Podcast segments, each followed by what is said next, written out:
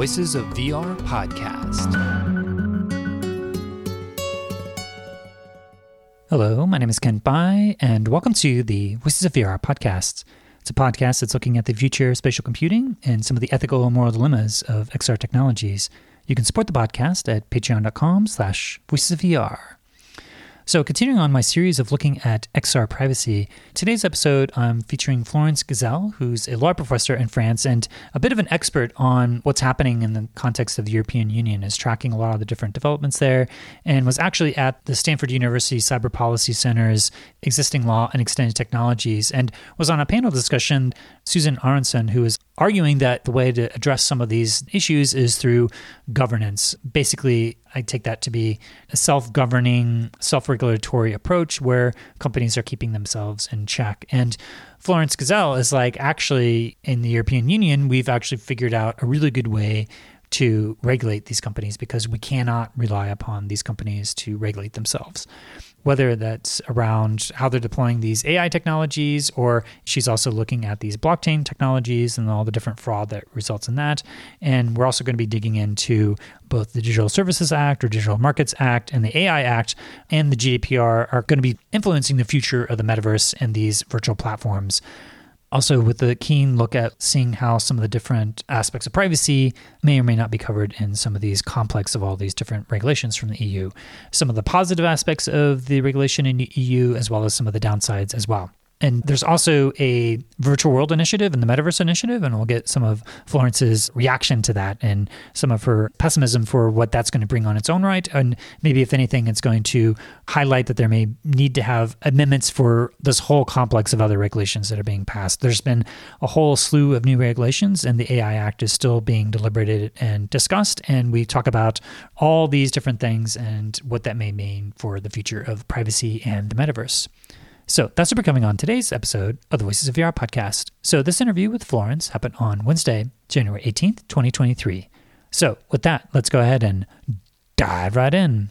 My name is Florence G'sell. I am a law professor in France. I teach at the University of Lorraine. I also teach at Sciences Po. And at Sciences Po, I lead the Digital Governance and Sovereignty Chair.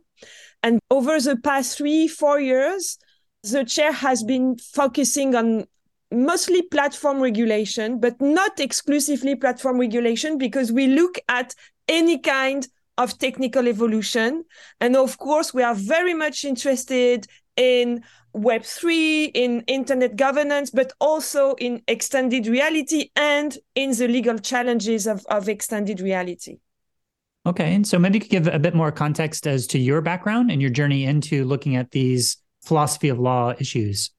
Yes. Well, as a researcher, I've been extensively writing about the fundamental rights approach to technology. So I started with a report about AI and fundamental rights because a few years ago in 2020, the Fundamental Rights Agency, which is an institution of the European Union, published a report entitled AI and Fundamental Rights. And I contributed to this report, France, so I had the occasion to interview many people in France that were developing AI projects. But of course, after looking at the various projects that you can find in private companies, but also within the French administration, because we saw many people within the French administration developing AI projects for the government. So after looking at those various initiatives, we had to assess them from the perspective of fundamental rights. We had to look at the various challenges those initiatives raised. And so this was an interesting journey because it was uh, for me the occasion to speak with people that are not jurists, that are not lawyers, that are basically engineers, computer scientists, and basically startups that are developing technological tools, but are also very concerned about ethics and about legal issues. So this was my first experience with this question of technology and fundamental rights.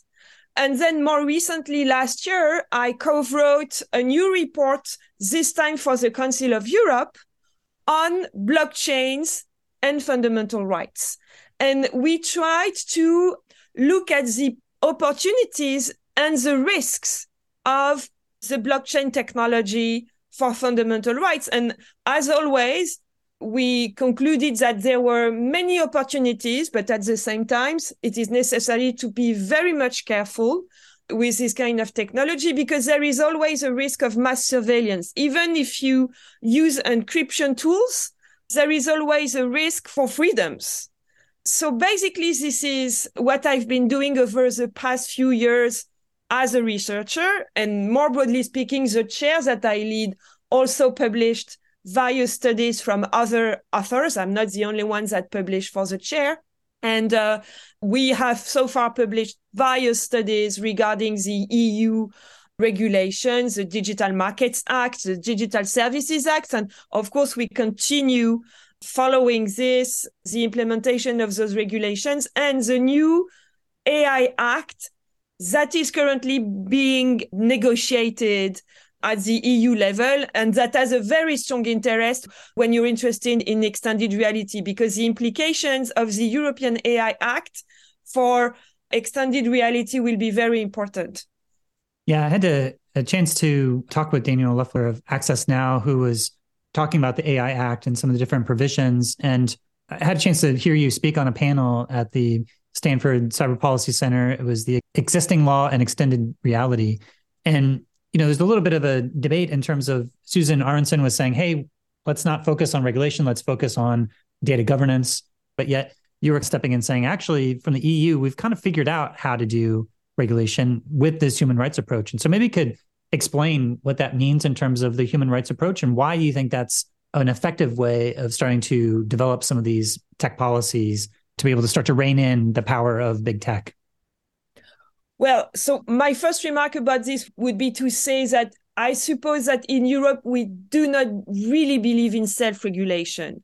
And we have maybe a traditional way to look at regulation and to look at the way we can rein in uh, big tech. But we really think that there is a necessity to adopt new rules and to have European regulators, national regulators, carefully monitor what private companies do. So this is the idea that is behind the GDPR, the Digital Services Act, the Digital Markets Act. Of course, this creates a, a huge implementation issue and enforcement issue.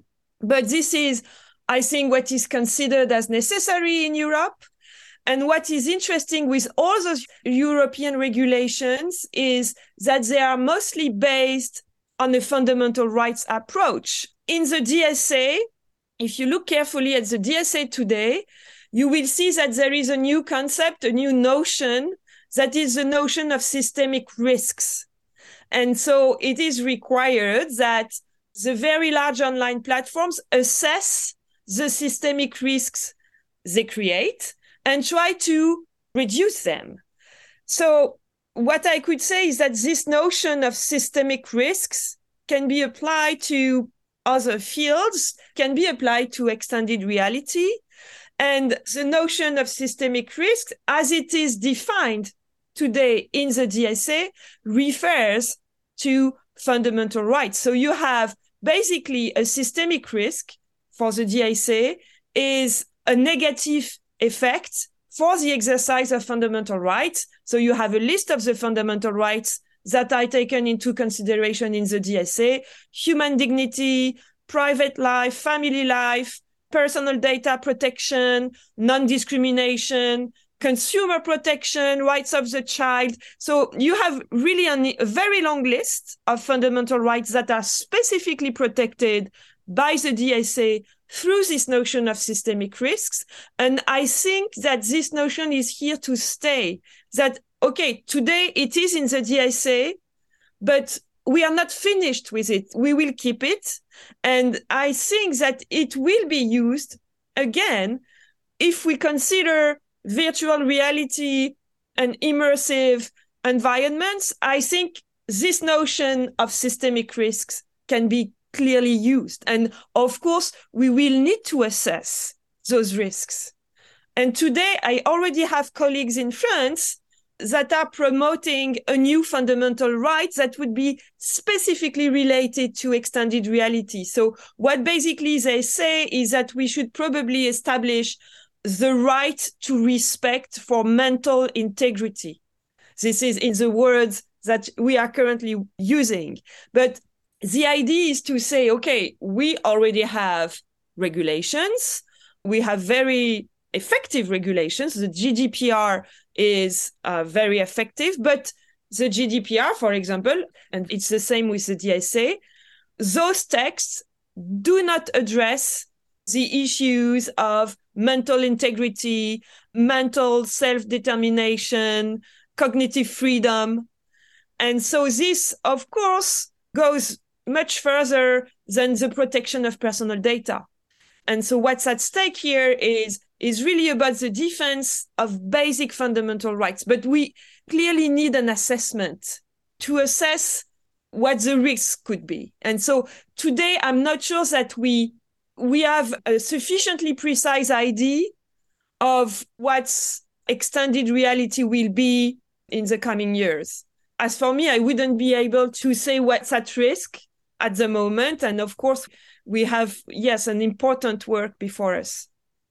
Yeah, that's really helpful and in alignment with a lot of my own assessment of looking at Rafael Yuste and the Neurorights Initiative that's trying to establish a set of neuro rights. I think some of them, the first three, are really connected to that neuro privacy of the mental privacy. And then you have the identity, which is sort of the aggregation of inferences of modeling your identity. And then the right to agency or free will, trying to prevent the nudging. Once you have a really complete model of someone based upon violations of mental privacy, then you're able to maybe perhaps nudge people in ways that they may not even be consciously aware of. And so, but at the same time, I, I don't currently see those protections existing within GDPR or even the AI Act, that there's certain definitions of biometric data that has been tied to identity. There's the trilogue deliberative process. There's some versions that are eliminating the identity contingency. You know, so I guess the question is where would that mental integrity right be defined? Would it be a, an amendment to the Digital Service Act, or would it be something that would be something new with the Virtual World Initiative or the Metaverse Initiative to start to define some of the things that have been ignored in other contexts? So, what I could say at this stage is that we already have a right to mental integrity that is protected by the Charter of Fundamental Rights. So today, Article 3 of the Charter of Fundamental Rights states that everyone has the right to his or her physical and mental integrity. So this is something that is already provided by the Charter.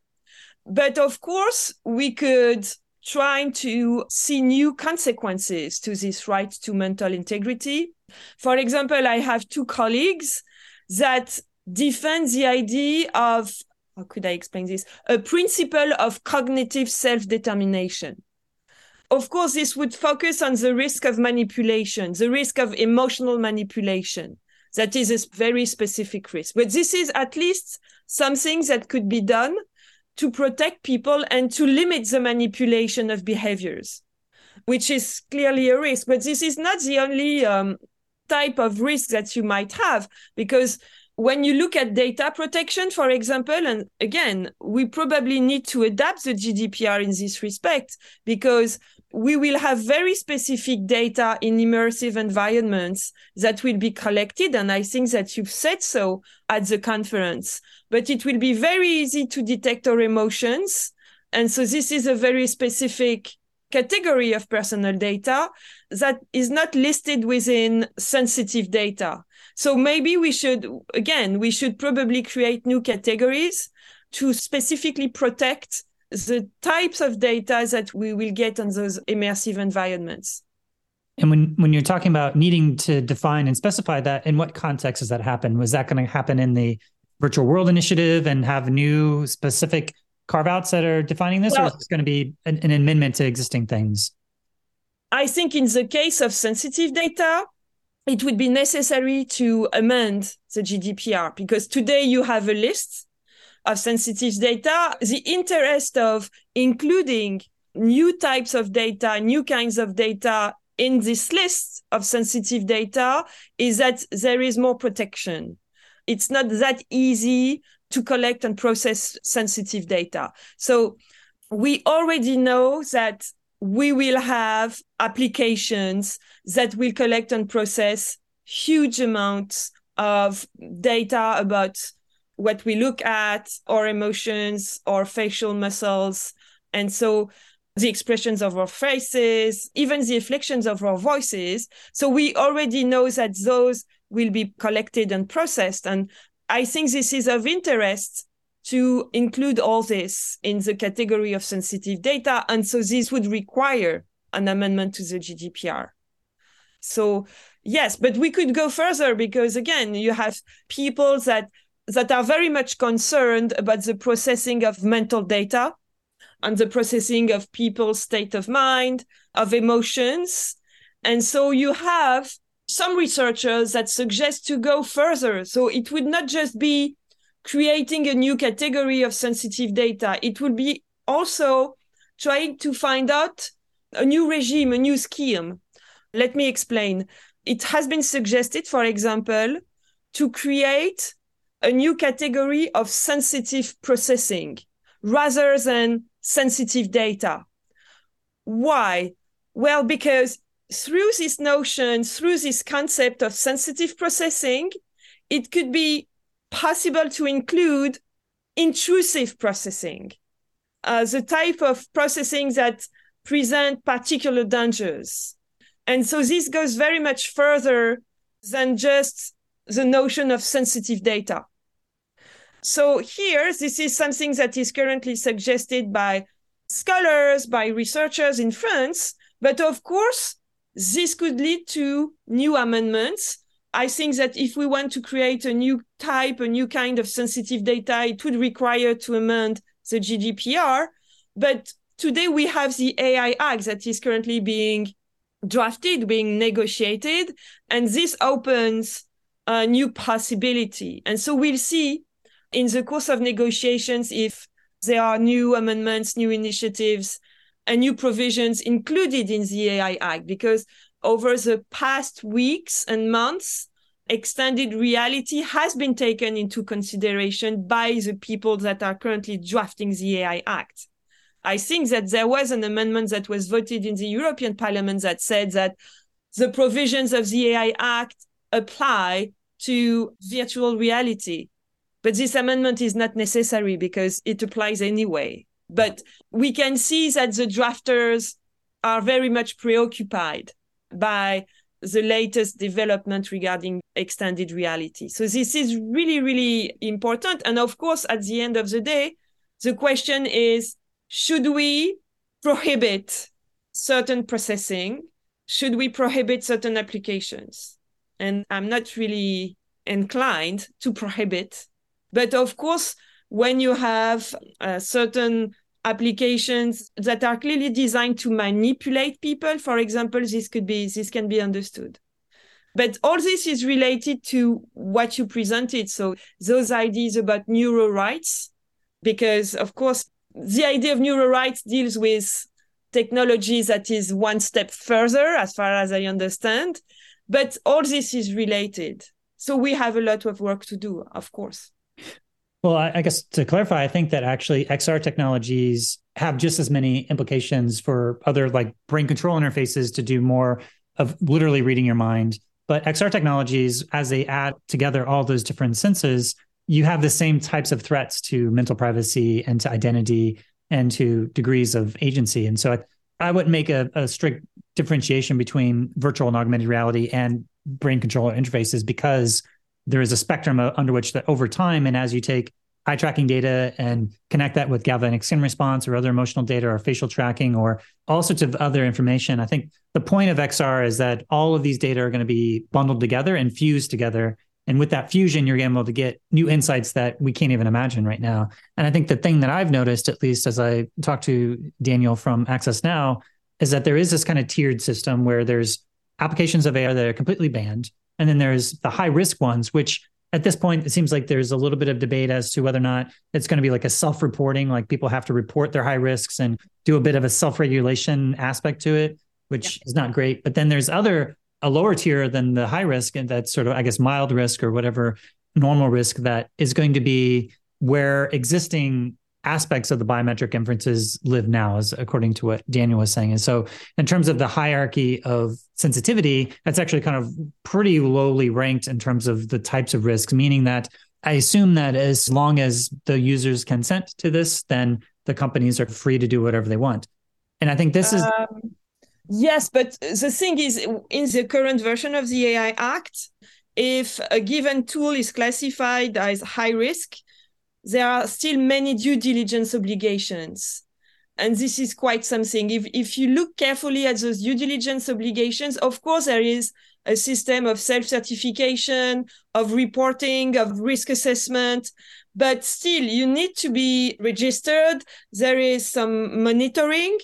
And the thing is, if you look carefully at the current version of the AI Act, most AI tools are high risk. When you look at the lists, so you have the main provisions and then you have uh, precisions given at, at the very end of the regulation. And when you look at those provisions, you can see that you have almost, well, you have so many, many, many categories that are included in high risk tools that it looks like it's almost everything that we use on a daily basis, as far as I understand. There is one last point that I could uh, highlight about the AI Act, which is the fact that you have certainly seen that the applications, the tools that are designed to distort human behavior are prohibited. Basically, the provision says that those tools that can distort human behavior in a manner that causes physical or psychological harm are prohibited which open the possibility of litigation about what is something that could cause physical or psychological harm. But at least the tools that can manipulate people are carefully regulated. And the second uh, remark that I could make about the AI Act is that the original version of the AI Act prohibited social scoring by public authorities. And the example is, of course, the Chinese social scoring system. But a few weeks ago, I think it was right before Christmas, a new provision was added that extended the prohibition to private actors. So basically, the provision says today, you know, it's in the process of being negotiated. So we don't know what the final version will be. But as of today, the regulation prohibits the use of AI tools for social rating purposes.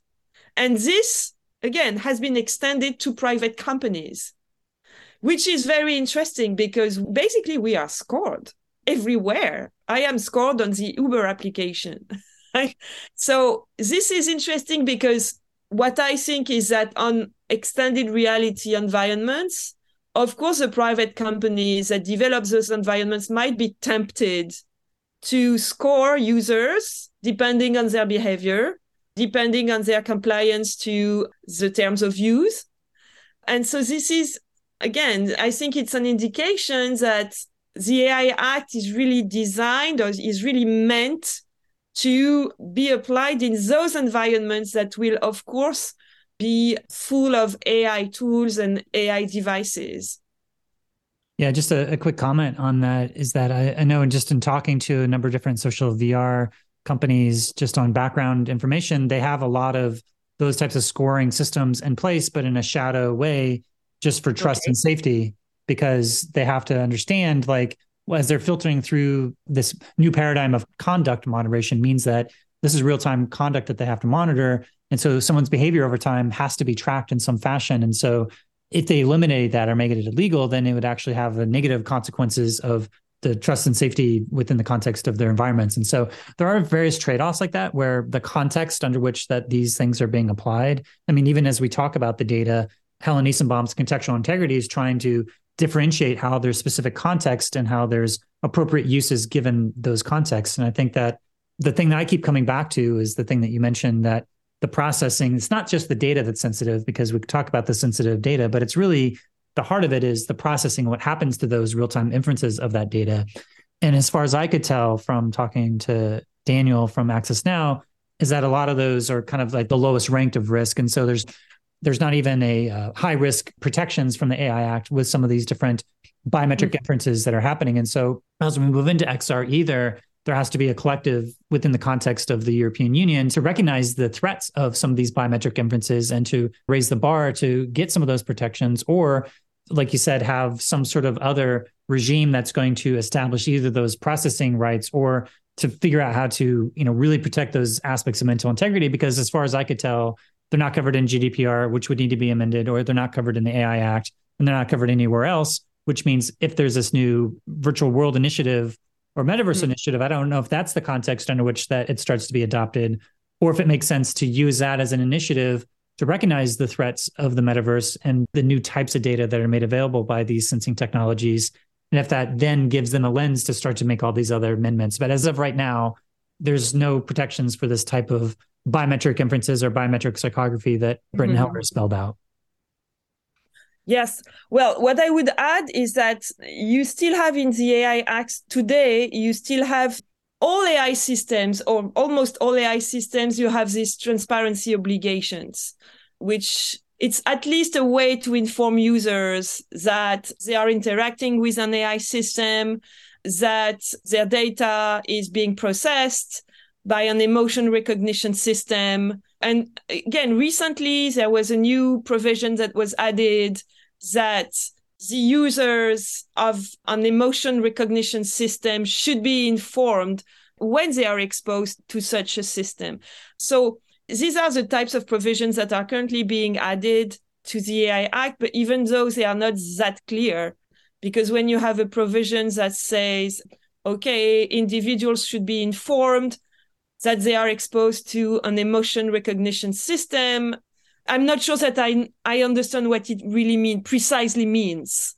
So yes, yeah, so we have safeguards at the moment in the text but I don't know if we will have sufficient safeguards to deal with extended reality. This, this I don't know because it's due to the ways the regulation is negotiated.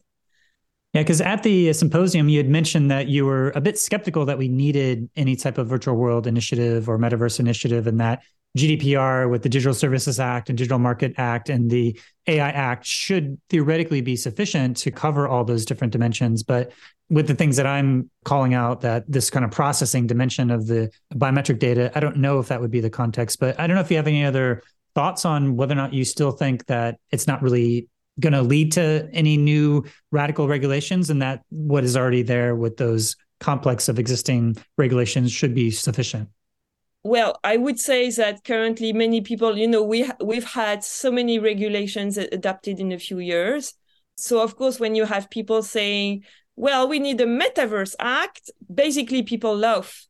This is not taken seriously because we already have the GDPR. So, of course, the GDPR might be amended. We have the AI Act. And as I said, my impression, and I'm not, you know, it's not that easy to follow the negotiations because you do not always have the information in real time. So you read the press, you try to realize what's currently going on. But currently, the AI Act is being drafted and negotiated to take into consideration most, not all, but most of the challenges raised by extended reality. Of course, it might not be sufficient. I am a little bit concerned about the fact that the DSA, for example, is really designed for the current state of social media you know, with a statement of reasons that must be given to users in case of a decision about moderation. So it's very, very specific to content that is in writing on social media. And we will have other types, of course, of behaviors. I think that you highlighted this at the conference and others did as well, but you have attitudes, you have behaviors. And of course, this is really problematic because it will be more and more difficult to to police behaviors on those environments and so and we still need to imagine how we will be able to report someone or to report someone's behavior so i know that some people at meta told me that they were trying to develop the possibility to report someone they are developing what they call the shield so that people can be protected more specifically on the uh, Horizon platform. But of course, it's probably not enough and I maybe I, I'm thinking of the worst, but are we today ready to prevent people from organizing a terrorist attack in an extended reality environment? I'm not that sure. Do we have the tools to detect those behaviors?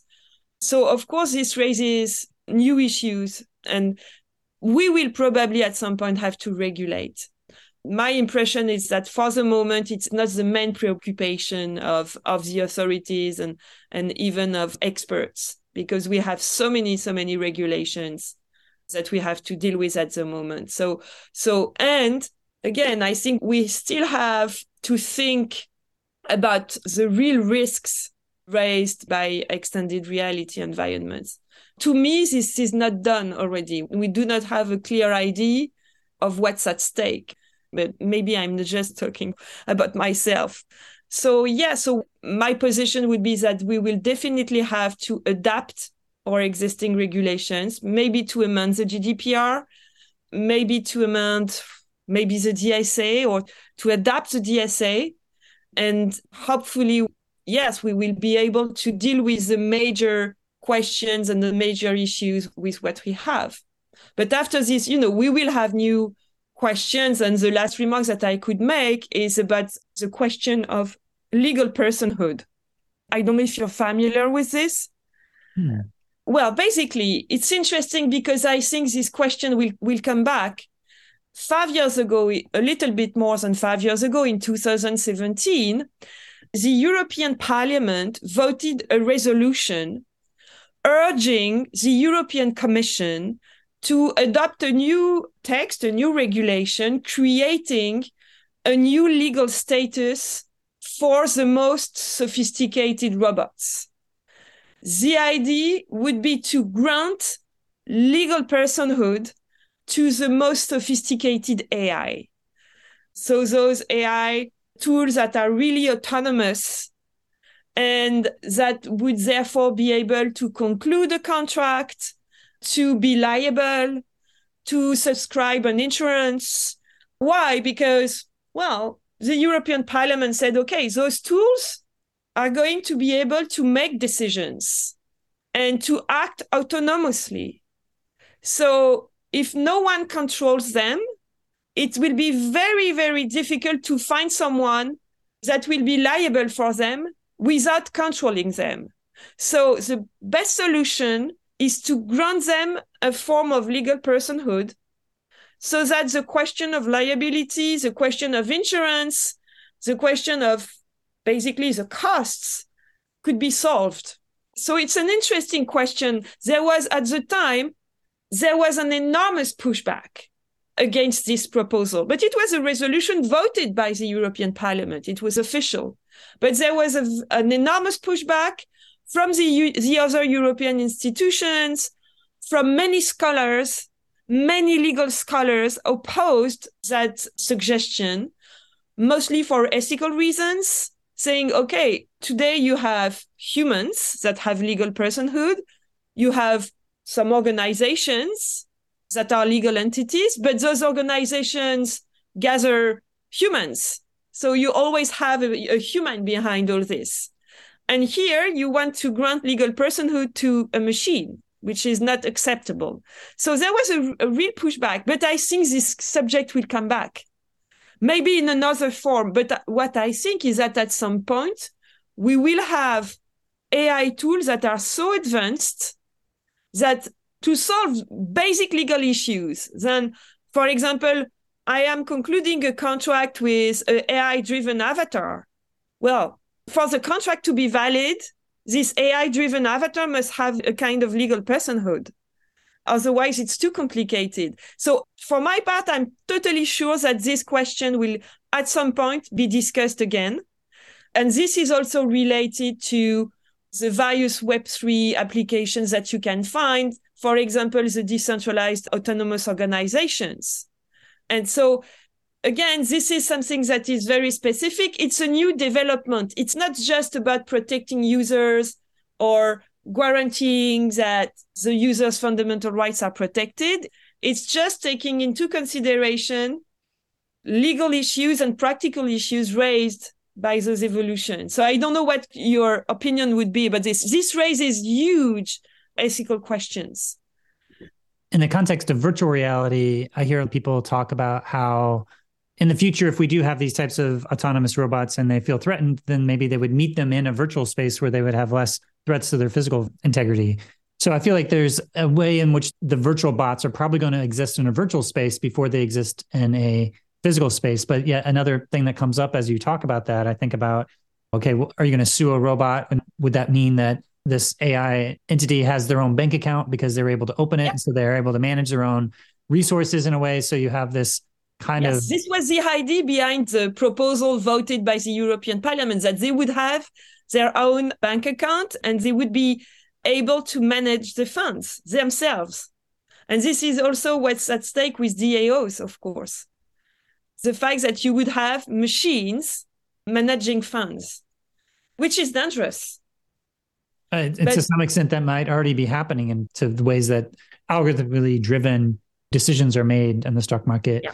Um, I wanted to ask one question around the Digital Markets Act because we talked about the Digital Service Act, and you know that's kind of like of the four things we haven't really talked about that that much. But my understanding of it, at least, is that with the Digital Markets Act, you would take something like the iPhone and iOS, which at this point has no way for you to sideload something or to have alternative app stores on there. Is something like the Digital Markets Act intent to try to open up the hold that companies like Apple or Google have on the the new markets that are made enabled by the technology platforms that they're creating, but they're able to take like a 30% cut and they have different ways that they could prevent other people from being on their app store. So there's incentivized anti-competitive behavior there. So as part of the Digital Markets Act to try to break that lock and start to have the future of the technologies have more open marketplaces well, you have various provisions in the Digital Markets Act. Basically, there is one aspect that is very important in the Digital Markets Act, which is the fact that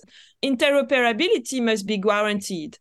And you also have various provisions about the App Store. So you have an obligation, for example, the Apple App Store to accept not everything, but to guarantee the same conditions to everyone and to every type of professional. I would say that the main idea is that users shouldn't be prisoners of a given environment. And this is what Apple tries to do. So, of course, interoperability, portability are um, major aspects of the DMA. And you have so many obligations in the DMA. I, uh, many things that I could say. But the idea is that all users must be guaranteed equitable conditions especially professional users and professional vendors. It remains to be seen how this regulation will be implemented.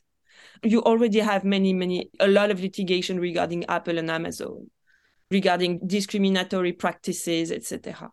So we'll see. But the, the idea will be that we'll have the possibility to leave a given environment and go to others. I don't know if, if my answer is totally satisfying for you, but Well, I guess one of the things that comes up when I hear some of that rough description, and I don't know if this would apply, but it, it makes me think of things like, you know, there's Fortnite that has a whole economy where you can only buy avatars within the context and you might not be able to export that. But that's because they've got licensing agreements that they've signed within the context of that to be able to get avatars of that. Or they have something like VR Chat or Rec Room or Horizon Worlds or even Second Life, where you have most of these platforms have been built in a closed walled garden context meaning mm-hmm. that for even for that to work, they have to create a closed system in that way. But we have the open web, which is trying to create more like in the metaverse standards form from the Khronos Group and all these other consortium of different companies, ranging from like Meta and IKEA and other folks that are trying to create those interoperability standards for the metaverse.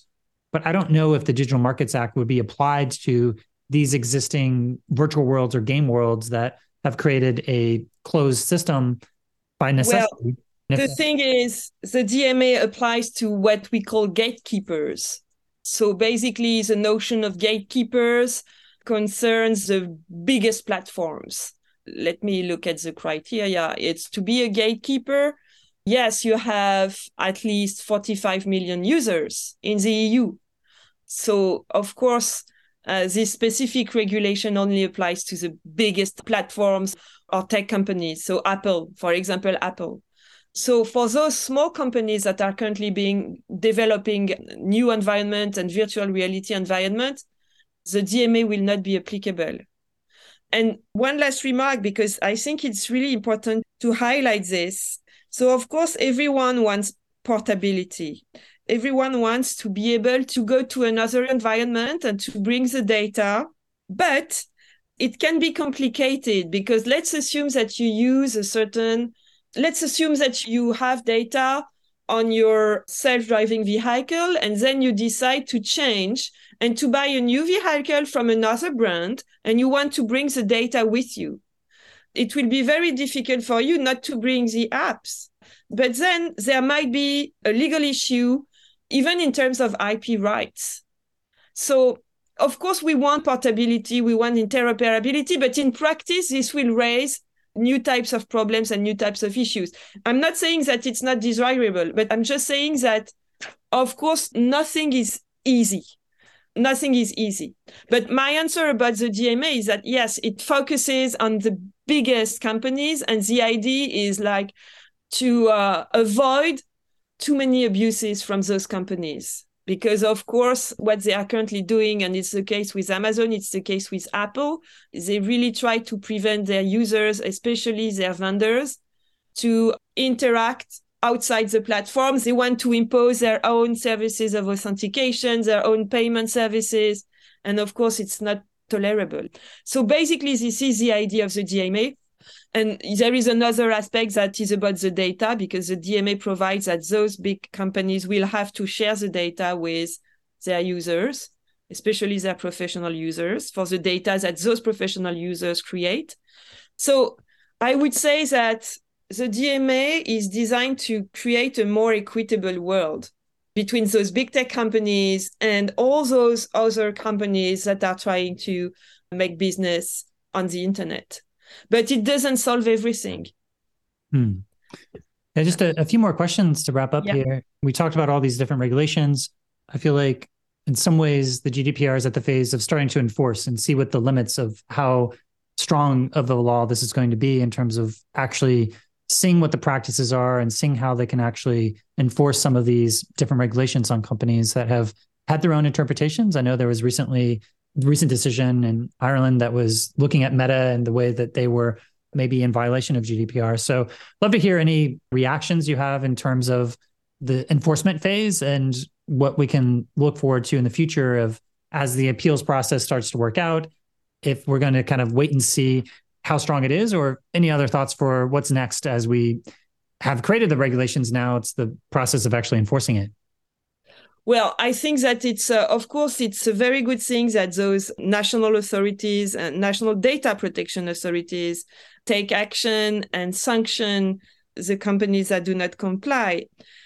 But to me, and, and it's my own personal opinion, I find it a little bit problematic that some of the data protection authority are, to me, a little dogmatic I clearly understand that, of course, you want to protect users and you want the GDPR to be complied with, and you want users to clearly consent to the data processing. But if you are too strict, you might take decisions that are not economically sustainable. Let me give you an example that I think I have given at the conference, which is a decision from the French Data Protection Authority that provides that the application Google Analytics is illegal because this application is not compliant with the GDPR, mainly because Google transfers the data to the US and you have very specific requirements in the GDPR regarding transfers and the European Court of Justice is very strict. So basically at this moment in France, Google Analytics is illegal so it was said in the press, and the major French companies were notified that using Google Analytics as a company is an illegal practice. But all the SMEs use Google Analytics. It's a reality. It's a reality. Of course, they are not even aware of the decision of the French Data Protection Authority. And if they had to stop using Google Analytics, I suppose that they wouldn't know what to do So basically, it's not enforced. So we have a very dogmatic decision stating, well, using Google Analytics is illegal in France. But as of today, businesses and companies continue to use Google Analytics.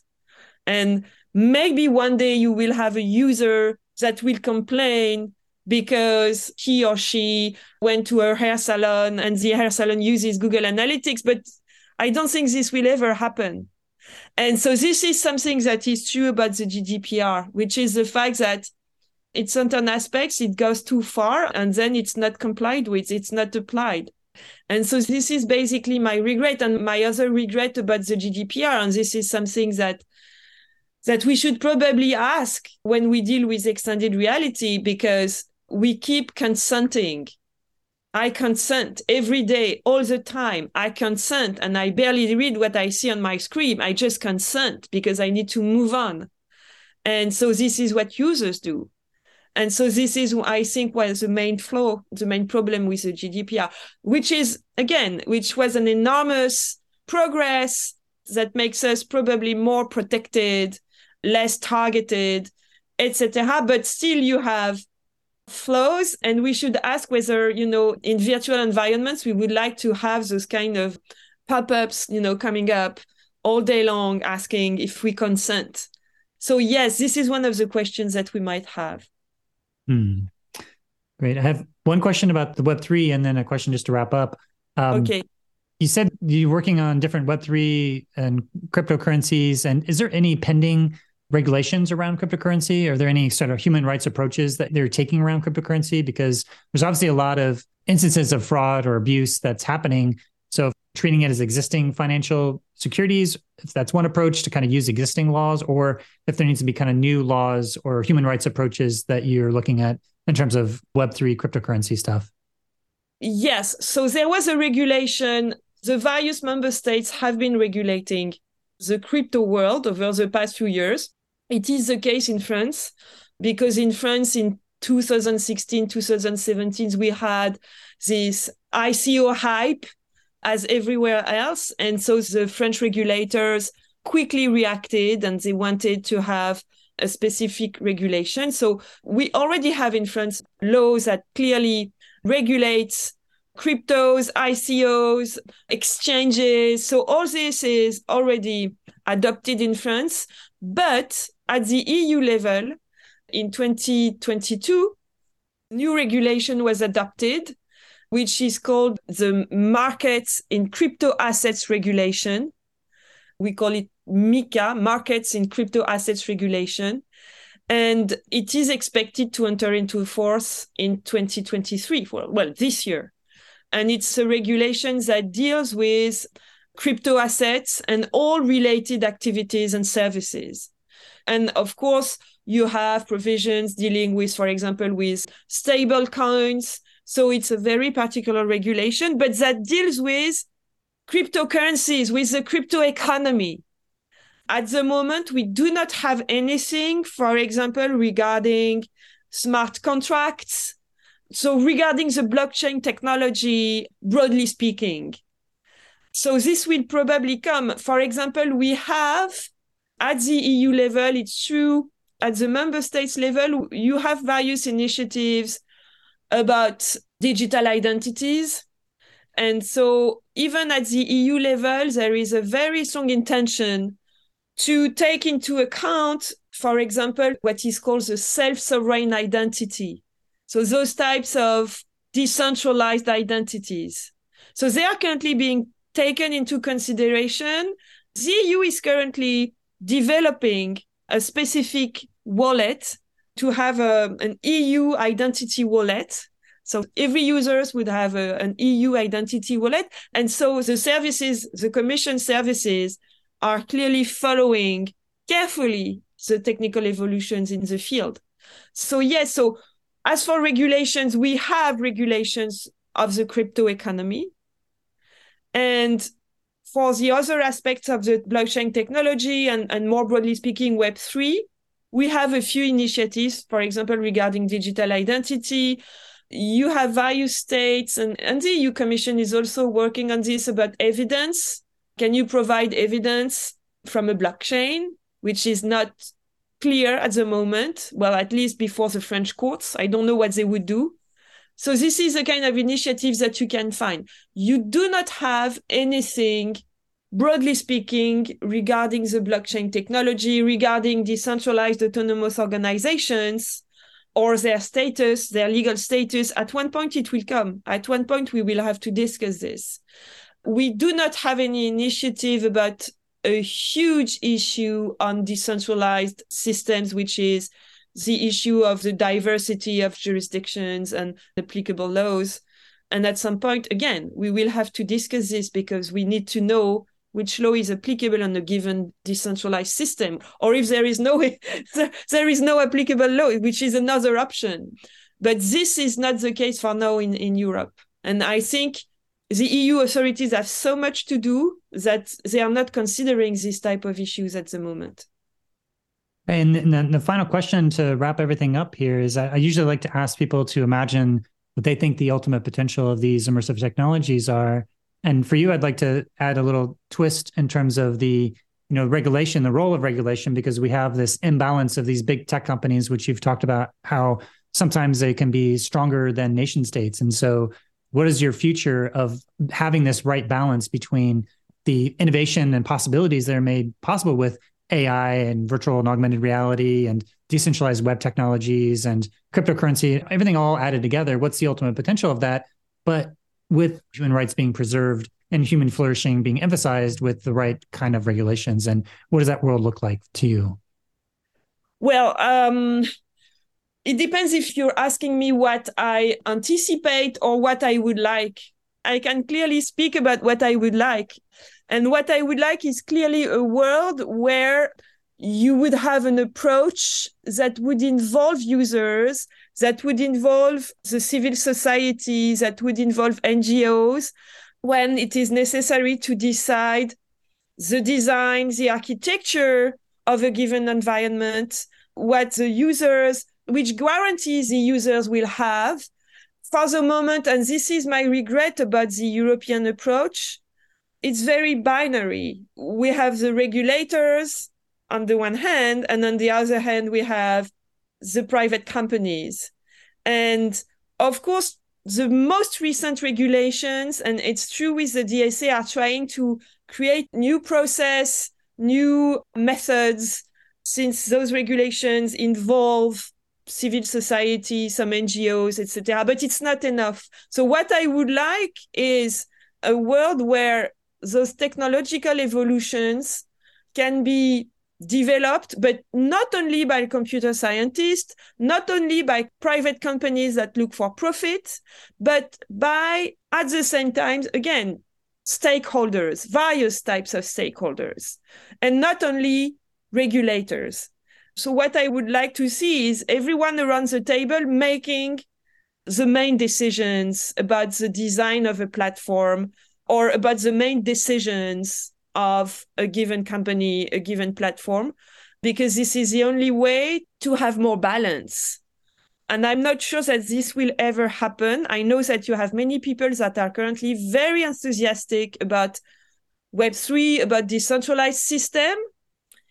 I am not that sure, and I really regret this, but that it will work that well. I've made, you know, myself, I'm still on Twitter, but I'm on Mastodon at the same time and and i still spend more time on twitter than on mastodon and sometimes you feel like okay centralized environments are not that bad when you have just one company to talk to and to complain to and i'm afraid that people at some point might get used to those very big platforms that have an overwhelming power but that we can talk to that we can complain to and that can do everything for us. And so this is what I'm afraid of, because what I would like is, of course, a more decentralized environment, but something that would be really organized so that everyone can have their say. Hmm. And maybe it's idealistic.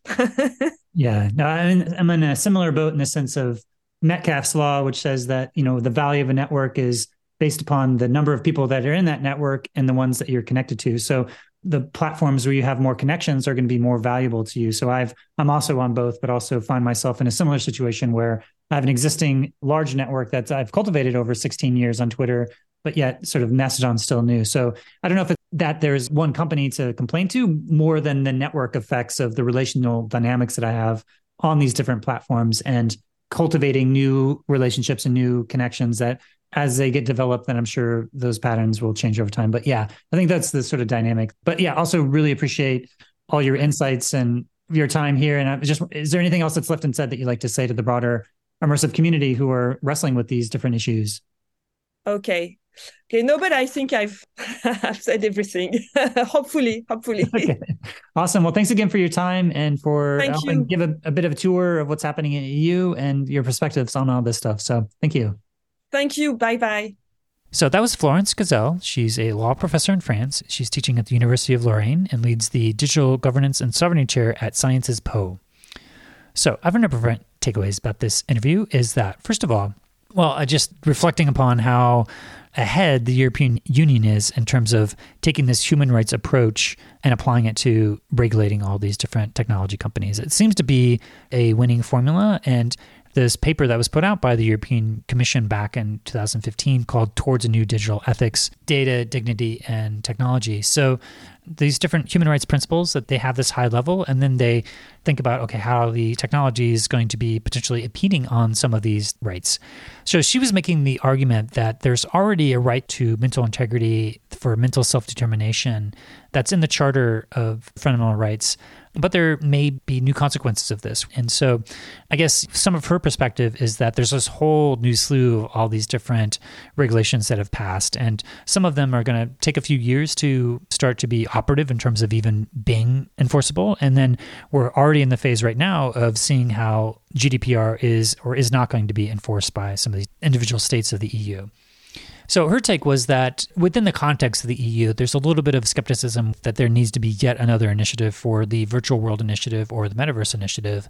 But what may actually come out is that with a whole complex of these new biometric and physiological data that are going to be associated with these XR technologies that they may need to actually amend the GDPR to accommodate that. And talking to Daniel Leufer, he was talking about how even the AI Act may start to redefine how biometric data is being considered and that there's kind of a relationship to all these different acts that they have this flexibility for future legislation to change the existing legislation. And so Florence's take was that, you know, maybe it'll be something like that. We'll see some of the different gaps and that we'll need to cover it with either the AI Act, with the GDPR, or there's these other two new things with the, the Digital Services Act and Digital Markets Act that is trying to address these big platforms as well. So trying to ensure that there's not these anti-competitive monopolies that are created within the context of any one platform and that there's certain principles of interoperability to try to ensure that there's competition that's in the context of these markets. So it sounds like some of the different things that are being passed are going to start to not only address what these big platform companies like Facebook slash Meta or Google is already doing, but also Apple with what they're doing with their App Store markets as well. Also, really fascinating discussion there about whether or not it would just be easier to grant some of these autonomous artificial intelligent agents with personhood I personally think that's probably going to start within the context of these virtual worlds where you don't have to think about all the different constraints of the physicality of these robots, but we'll probably have self generating autonomous virtual beings in the context of virtual worlds way before we're going to have robots. But it does beg the question as to are you going to start to have a whole new tier of regulation that is regulating these, or do you just grant these machines personhood to make it easier to apply the same rules that they would be applied for humans to these robots. So, kind of a scary future as you think about these autonomous artificial agents, uh, these robots. I mean, the way that we think about it now is that there's usually an owner in the economic context who paid for it. But if they're owning themselves and out there and being completely autonomous, do they have their own bank accounts? Do they have their own companies? How do you ensure that they're living up to the same ethical standards for what humans are doing? I mean, it's kind of like this weird science fiction future that we're stepping into, but the EU is kind of at the frontier of thinking about some of these things. And the fact that it was even introduced as a possibility and that it was shot down at the time, Florence believes that it's going to come back because she just sees it as an inevitable evolution for where we're going in terms of the future of technology. So yeah, we'll see if it comes up again, if it's passed with the larger changing context. And I suspect that there's going to be a part of which these autonomous agents are going to be living in the context of these virtual spaces way before we're going to have autonomous robots. But yeah, as time goes on, I guess they'll be looking at this personhood for AI as we move forward. And yeah, that there is the AI Act, and we talked about that. Uh, obviously, went into a deep, deep dive with Daniel Leufer, where we covered in great depth some of the different aspects for how the biometric data and the different tiered systems. And Florence was just emphasizing that there are different transparency obligations for each of these, at least for the aspect of disclosing to the user. But based upon my conversation with Daniel Leufer, that some of the biggest concerns around emotional detection as well as biometric data was one of the lower tiers, which has like not even the more strict high risk reporting obligations or monitoring obligations for the government. And so, yeah, I guess as we move forward into deploying these different types of systems, I just feel like the complexity is increasing at such an exponential rate that I don't even know, as entities like the EU try to wrap their head around enforcement of these different systems, whether or not they're going to be able to keep up. There's already a technology pacing gap that here in the United States, we're just so woefully behind. Like I've said, it feels like 5, 10, 15, or 20 years behind what the EU is doing. And so it's always good for me to hear the different issues that they're thinking about. But yet, even with Florence is talking about how Google Analytics is illegal within France, but yet there's not necessarily the same type of enforcement of all the, say, mom and pop marketing shops that may be deploying it on all these different websites. So there's kind of like an ideal version of what they're trying to live into, but then there's pragmatic reality for what the culture is already doing, be able to do their job. And yeah, trying to take these human rights approaches and deploy them out across all these different emerging technologies. I guess we'll see over the next couple of years to what degree they'll be successfully able to rein in some of the potential abuses or harms that are coming from these emerging technologies. So that's all I have for today. And I just wanted to thank you for listening to the Voices of VR podcast. If you enjoy the podcast, then please do spread the word, tell your friends, and consider becoming a member of the Patreon. This is a listener supported podcast, and so I do rely upon donations from people like yourself in order to continue to bring you this coverage. So you can become a member and donate today at patreon.com slash voices of VR. Thanks for listening.